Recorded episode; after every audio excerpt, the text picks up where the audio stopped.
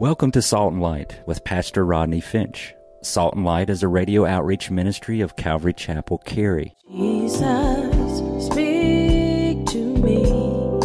Open your word and reveal your heart to me. Salt and Light is a series of verse by verse studies through the Bible, focusing on its practical application to our everyday lives. Salt and Light is recorded live at Calvary Chapel, Cary in Apex, North Carolina. Stay tuned. At the end of the program, we will give you information on how to contact us, so be sure to have a pen and paper ready. Today, Pastor Rodney will be teaching from the book of Acts, chapter 1, so grab your Bibles and follow along. Now, with today's teaching, here's Pastor Rodney. Just wait on the Spirit. The Spirit of God will tell you what to do. The Spirit of God, just wait on the Holy Spirit, you see, and that's why Satan hasn't been able to stop the church. Because we don't know what we're doing. Let me tell y'all something. Let me tell you a little secret. We do not know what we're doing here at Calvary Chapel. Okay, maybe it isn't a secret. I don't know.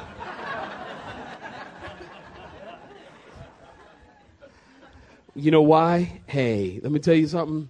Because we, we honestly, I'm just waiting on the Spirit. Week in and week out. Saturday, I told you guys I'm home. Lord, what do you want to do tomorrow? Lord, what do you want to say tomorrow? God, how do you want us to do this? Lord, if you want us to change our plans, hey, the church belongs to Jesus. The church does not, you, that sign outside does not say Rodney Chapel. Thank God, because that sounds ugly anyway. It just ain't, it don't fit. You know, it's not, it says Calvary Chapel. It, it's, it, it's, it's all about Calvary. See, it, it, Calvary, it's all about, it's his church. It's not my church. And because it's not my church, then it's incumbent on me to get myself in the presence of the Holy Spirit and say, God, what do you want to do with your church? Jesus said, Upon this rock I shall build what, saints? Well, if we know that, and how come we don't act like that? With the board of elders, with the congregational votes. We better organize, strategize, to direct and lead in the church. Yeah, you got to have a little organization. I mean, the church is going to grow and there's going to be a lot of people. You got to have a little bit of structure. But let's not suffocate the church. You see, the secret, the secret is to be led by the Spirit. Amen, saints? Be led by the Spirit. Led by the Spirit. When Jesus tells you to do something, then you do it. When Jesus tells you, hey, get out the boat and walk, then get out the boat and walk. When Jesus tells me, tells you, give me my lunch or give me that lunch because I got 5,000 people to feed, give it to him. Whatever he tells you to do, you do it. Well, look at verse 12. If you're still with me, say amen. Well, then they returned to Jerusalem from the mount called Olivet, which is near Jerusalem, a Sabbath day's journey, or that's about a three quarter mile walk. And when they had entered in verse 13, they went up into the upper room where they were, where they were staying. And who was there? Peter, James, John, Andrew, Philip, Thomas, Bartholomew, Matthew, James the son of Alphaeus, Simon the Zealot, Judas the son of James. These, pardon me, in verse 14, all continued with what saints? One accord in prayer and supplication. Supplication is like deep, earnest desire in prayer, you know, deep prayer. They continue in one accord. Would you circle that? In prayer and in supplication with the women and Mary, the mother of Jesus, and Mary, the mother of who? Jesus was with them, with his brothers. Now, the disciples, give me your attention, they come down from the Mount of Olives. And it's interesting because Jesus, we already know, he leaves from the Mount of Olives. Now, Zechariah chapter 14, write this in the margin of your Bibles. Zechariah chapter 14, verse 4 says, When Jesus returns, it will be a glorious appearing, guess where? On the Mount of Olives. Zechariah tells us not only will Jesus come back and he's going to place his right foot and his left foot on the Mount of Olives, and when that happens, the mountain is going to split. That's what Zechariah tells us.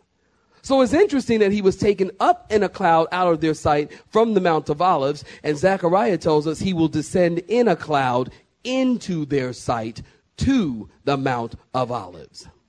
Now, when you go to Israel, in a couple of months, we're going to go back to Israel. And um, on the Mount of Olives, listen to me, on the Mount of Olives, there's a church. And this church is known as the Church of the Ascension. And you are charged an admission fee to come into this church. Whatever. Oh, I don't know. They do that in churches in the United States too, so.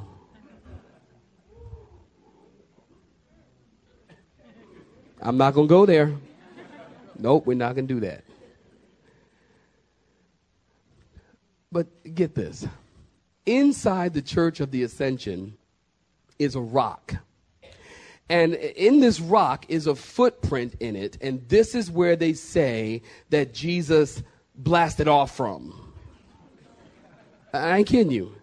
It was, and obviously it was so much thrust when he lifted off that he left a footprint in the rock. This is in this church. And so two angels showed up and they said, Men of Galilee, why are you staggered? Why are you stunned? Why are you shocked? Isaac Newton said, was it Isaac Newton who said, What goes up must come down? Was that Isaac Newton? Oh, y'all don't even know. Whatever. We'll say it's Isaac Newton. What goes up must come down. The angels are saying the same thing. They're saying, Hey, why are you standing here gazing? What went up? Jesus is going to come down in like manner. Now, why did Jesus ascend into heaven? Let me give you three quick, and might I add brief, quick reasons why Jesus ascended into heaven. You're writing these down. Number one, Jesus ascended into heaven to prepare a place for you. Do you know? Did somebody tell you? Jesus, for 2,000 years, has been in heaven preparing the place where you're going to live. You're talking about a building project. I'm talking 2,000 years. You think your house is nice and Cary?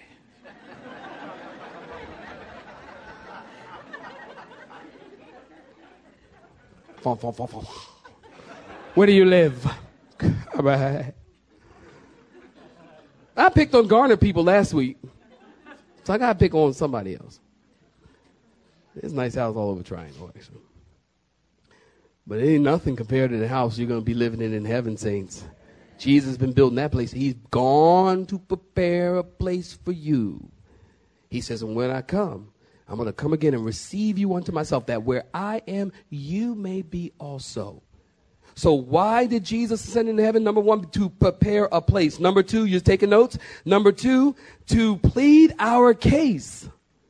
Jesus ascended into heaven to plead our case. In other words, we're here on earth and we still have the enemy of the flesh to deal with. We fail, we blow it. Satan, the accuser, stands day and night, the Bible says, to accuse the brethren. But Jesus is in heaven to not accuse us, but to excuse us. Jesus is our advocate. Jesus is in heaven. When you sin, he's pleading the blood over your life. Father, you see the blood. Jesus, Father, I died and my blood was shed for that sin. And the blood of Jesus Christ cleanses you. He's our advocate. He's our lawyer. He ascended to plead our case. Hebrews chapter 7 verse 25 tells us he ever lives to make intercession for us. And then finally, Jesus ascended into heaven to provide us with power. To provide us with power. So the disciples go down the Mount of Olives, across the Kidron Valley, and back up to Jerusalem to the upper room where they're staying. This is probably the same upper room where they had the Last Supper. It's probably the same upper room where Jesus breathed on them in John chapter 20 to receive the Holy Spirit. And notice who's in the upper room. It's just a crowd of failing, faithless, faulty, and frayed individuals. Peter, who died, who denied the Lord. John and James, who asked for front row seats in the kingdom. Thomas the doubter is there. Matthew the tax collector's there, Simon the zealot, Jesus' brothers who mocked him and laughed at him and didn't believe in him before he died, they're there. Notice this group of men weren't perfect performers, they were dependent believers. You see, God always pours His Spirit out not on perfect performers, but on dependent believers. These are the kind of people that God empowers. And I want you to notice these all continue with one accord in prayer and supplication with the women. That's probably Mary Magdalene and Mary of Bethany. Remember Mary and Martha?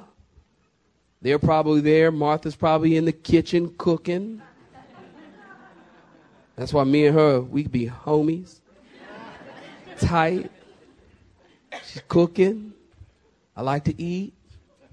It's nice. She's probably there. Mary, Jesus' mother, was there. Did you notice that? Jesus' mom was there. Now, in the New Testament, this is very important for you to understand. In the New Testament, this is the last time you see Mary in the New Testament. And notice what Mary, the mother of Jesus, was doing when she was seen last. Did you notice that? She is waiting for the power of the Holy Spirit. Mary is one of the disciples making prayer and supplication. Did you notice they are praying, watch this, with Mary, not to Mary? Amen. Now, my following comment, you know, I like to preface I spent many years in Catholic Church, was confirmed in Catholic Church. I was baptized Catholic, went to Catholic school, and I was taught that we should pray to Mary. I was taught that Mary is a co redeemer with Christ. They call that co redemptress. we don't see that in Scripture. We don't see that in Scripture. Yes, I believe that Mary is blessed among women, but I do not believe that Mary is blessed above women. And I also believe that Mary probably has a special place in the kingdom of God. I mean, think about it. If, if, if, if you controlled heaven and the kingdom of God, and, and you were on the throne in the kingdom, wouldn't you hook your mom up?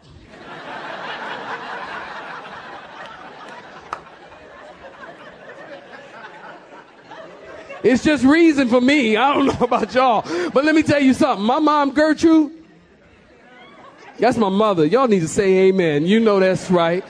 Y'all be like, look, y'all get out my way. My mom's coming. Part.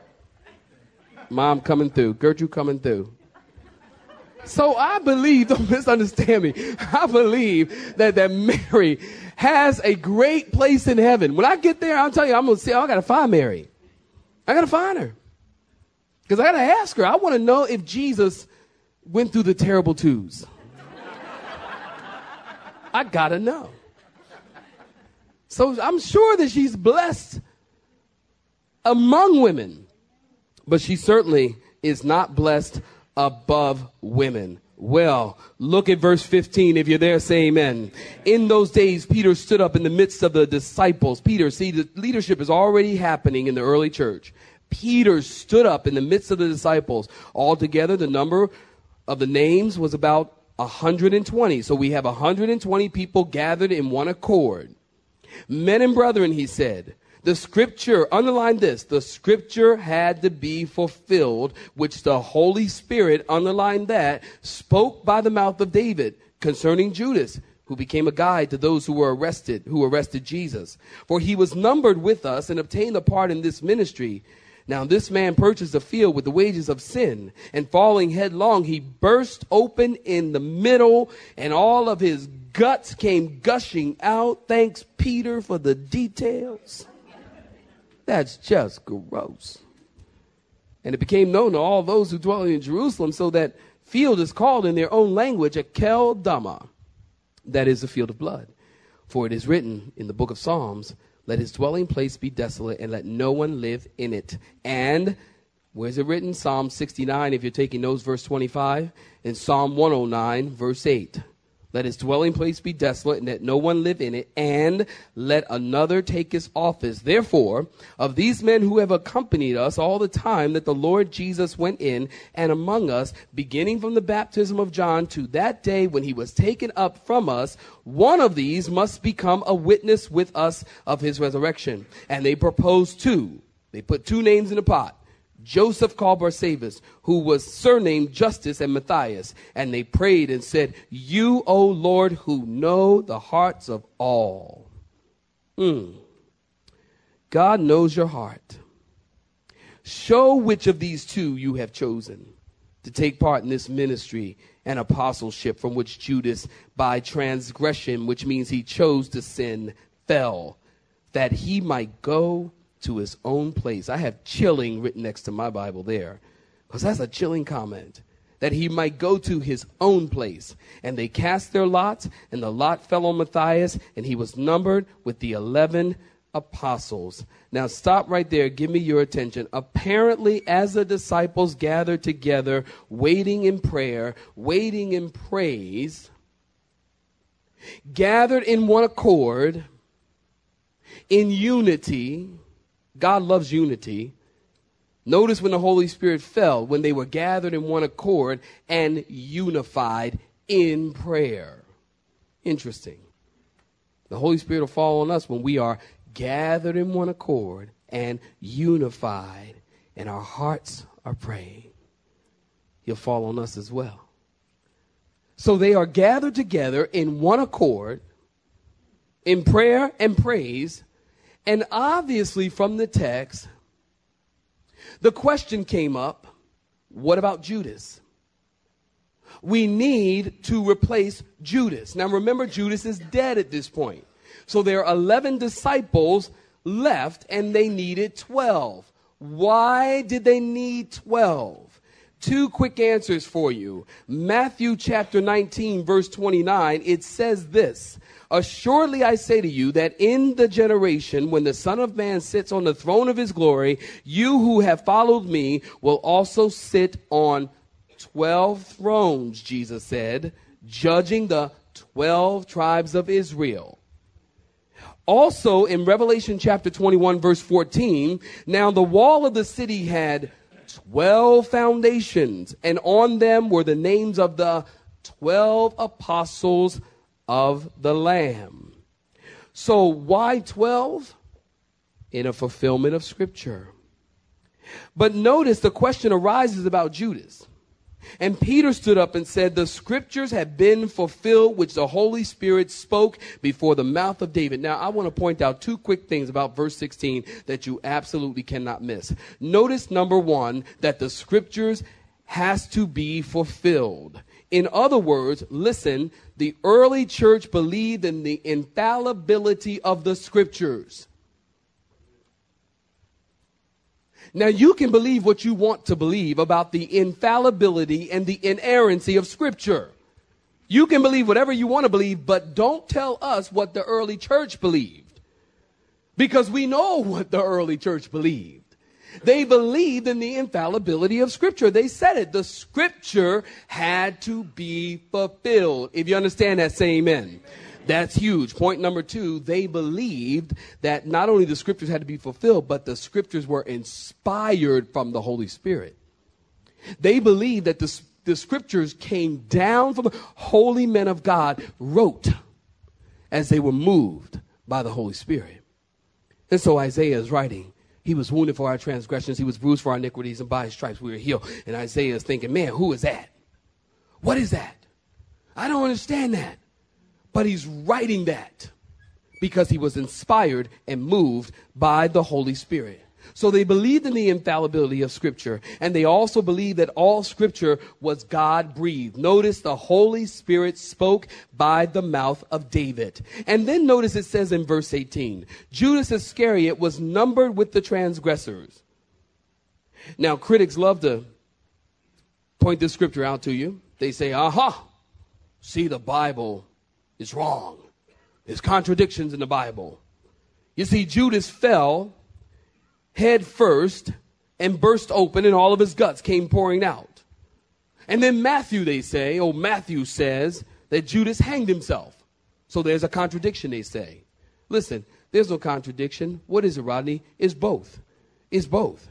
Judas went out, tied a rope around his neck, and hung himself. And if you go to this field called Akel, you'll see that it's an area with many cliffs.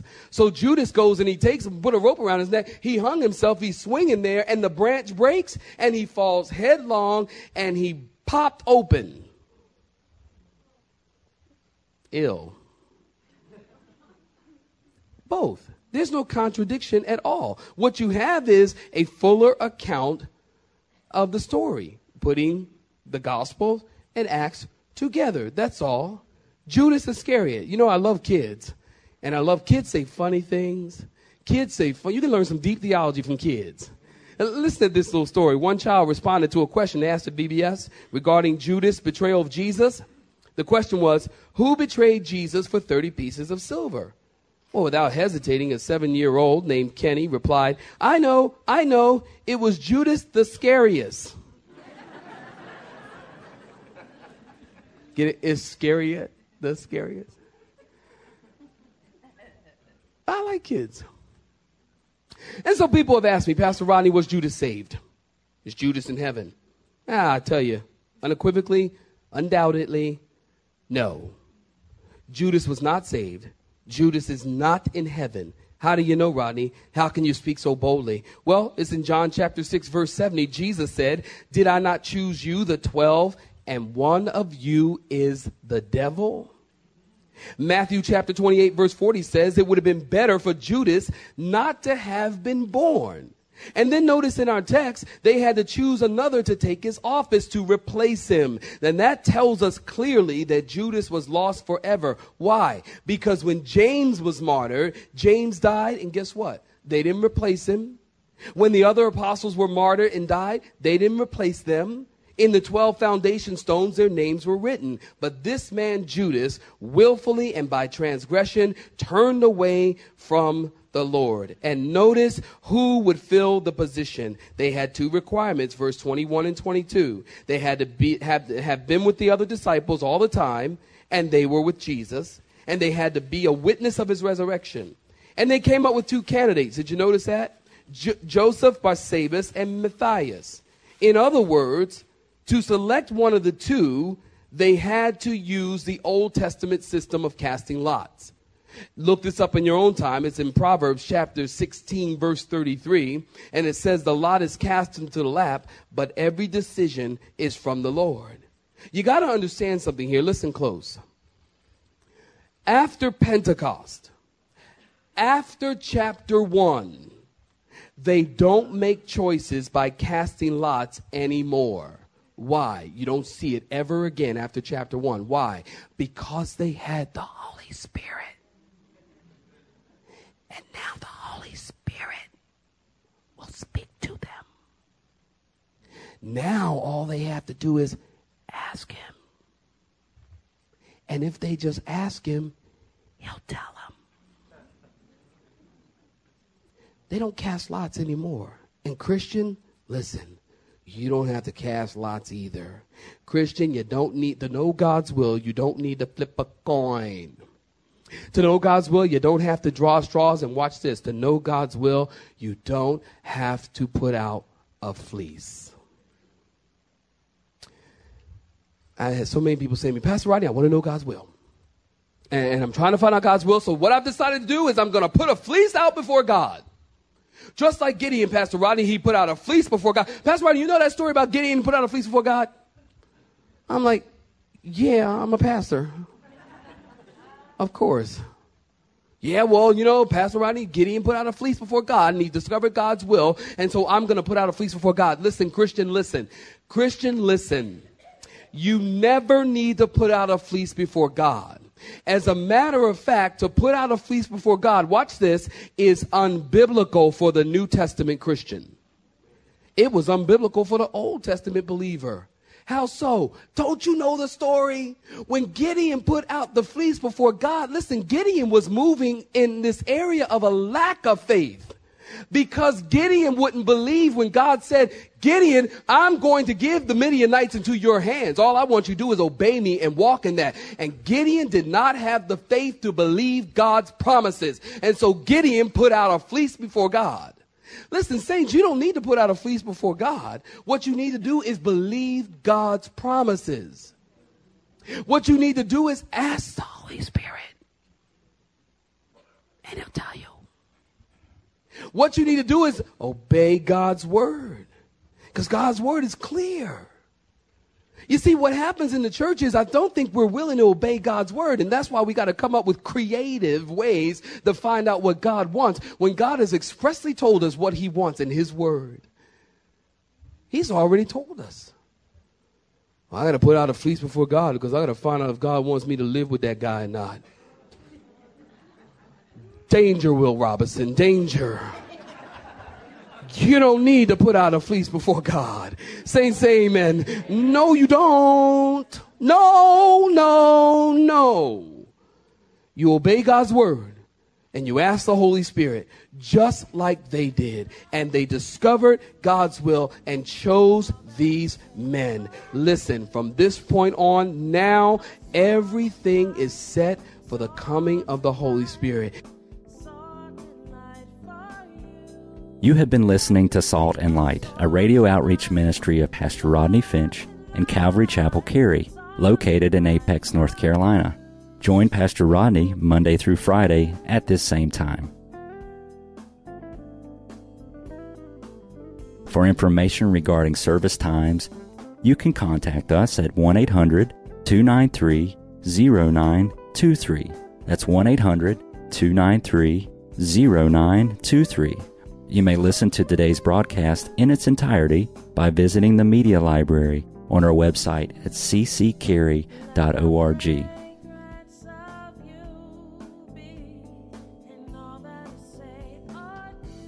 We would like to thank you for tuning in to Salt and Light and pray that you have been blessed. Until next time, may you be salt and light.